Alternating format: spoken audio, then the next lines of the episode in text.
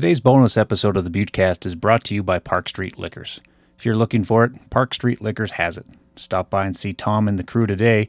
They can assist with your corporate event or wedding by helping create and plan your wine and spirits menu.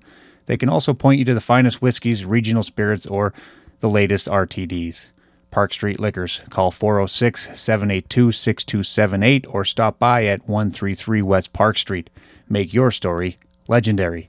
Now, let's get this thing started. Proud to be from Butte, America, USA. Welcome to this bonus episode of the Buttecast with Bill Foley. Listen in as my dad reads his column, Tapper Light. It's a column that might make you laugh and might make you cry. It even might make you mad, but it will always be from the heart. Amen. Now here's my dad, Bill Foley. Proud to be from Butte, America, USA.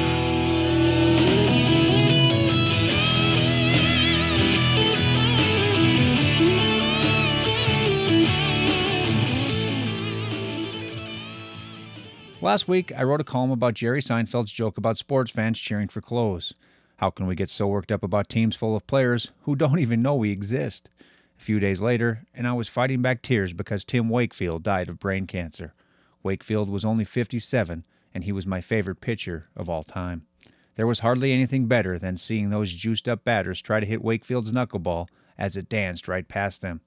One thing that beat that, though, was watching how Wakefield conducted himself. He was the ultimate teammate who always put his team above himself. Wakefield's unselfishness in 2004 saved the Red Sox bullpen and made it possible for Boston to battle back from an 0 3 hole to beat the Yankees in the American League Championship Series. I never met Tim Wakefield, and he would have never known if I had died. Still, I can't help but feel like I lost a close friend, and I will forever be thankful that I got to watch that knuckler dance. Man, did it ever dance. That's what today's column is about. You can read it for yourself at buttecast.com.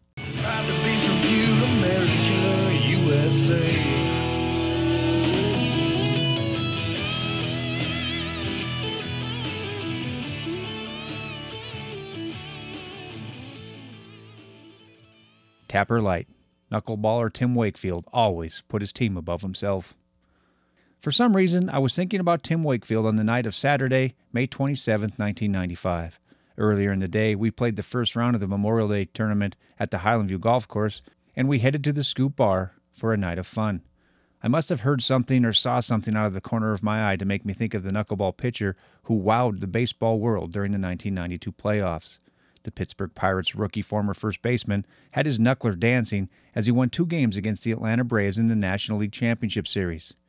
I had seen some knuckleball pitchers before, but Wakefield seemed different. That camera showed us clearly how that knuckler was dancing, and it seemed to defy gravity. It seemed like it would be easier for those juiced up sluggers to catch a fly with chopsticks than it would be to hit Wakefield's knuckleball. Wakefield was so good in his Game 6 win that some baseball experts openly pushed for the Pirates to start him again in Game 7. They actually called for Wakefield to make back to back starts instead of throwing Doug Drabek, who won the National League Cy Young Award two years earlier. Had manager Jim Leyland listened, perhaps the Pirates would have gone to the World Series that year.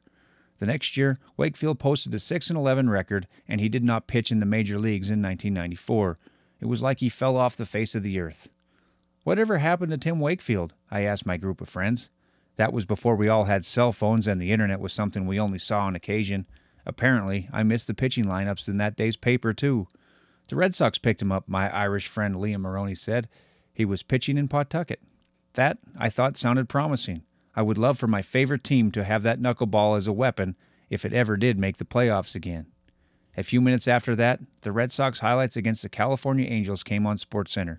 My jaw hit the bar as I saw that brand new Red Sox pitcher Tim Wakefield pitch seven solid innings as Boston beat the Angels 12 to 1. Wakefield had that knuckler dancing as he gave up one earned run in the win. I couldn't believe it. In a matter of about five minutes, I went from wondering where Wakefield was to finding out that he had regained his knuckleball and was using it for my favorite team. It almost seemed like a dream. Wakefield went 16 and 8 that season. He posted a 2.95 ERA and finished third in Cy Young voting and 13th in MVP voting. He also helped lead the Red Sox to the American League East title. For the next 17 seasons, Wakefield was a fixture in the Boston Red Sox rotation. He posted a record of 186 and 168 in Boston. He was 210 and 180 overall with a 4.41 ERA. In 2004, Wakefield helped break the curse of the Bambino and gave the Red Sox their first World Series title since 1918. It is no stretch to say that the Red Sox would not have won the World Series without Wakefield.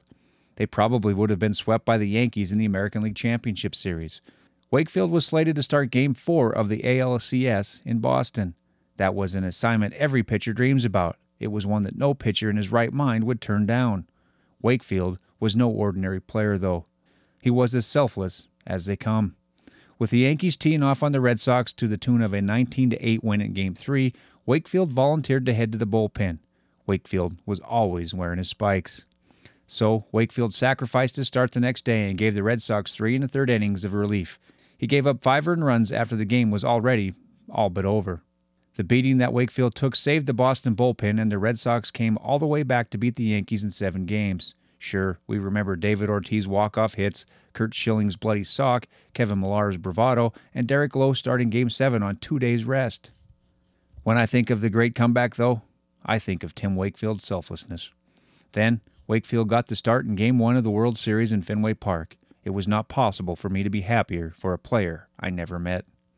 In 2007, the Red Sox won the World Series again, and once again, Wakefield's selflessness played a role. The knuckleballer was hurting. He could have tried to pitch in the World Series, but he knew that the team would be better off if he didn't. So, Wakefield pulled himself off the roster.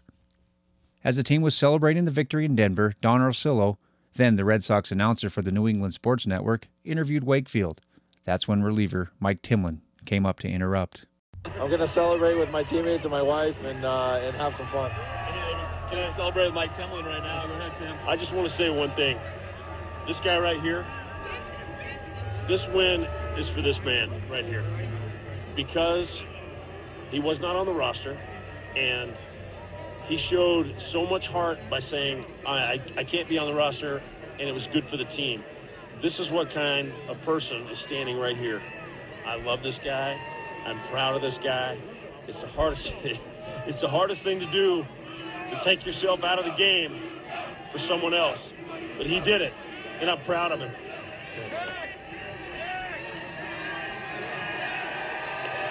CC, back to you. Wakefield's eyes filled with tears as Timlin spoke. So too did the eyes of every Red Sox fan and every decent fan in the world. I was lucky enough to sit in the old rooftop seats on the third base side of Fenway Park in 1998 and watch Tim Wakefield's knuckleball dance. I was lucky enough to see him pitch a couple of more times in Seattle.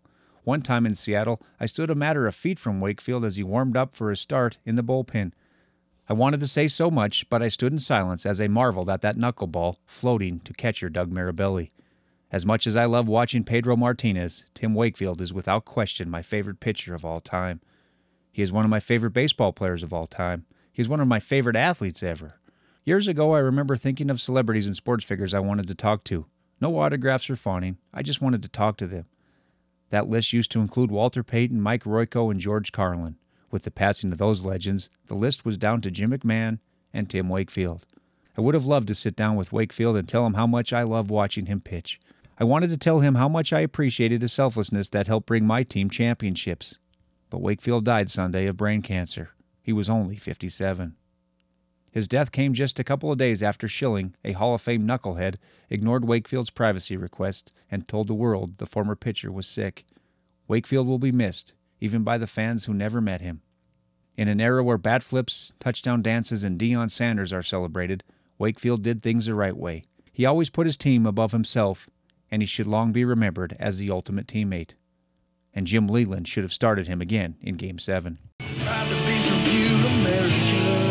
USA.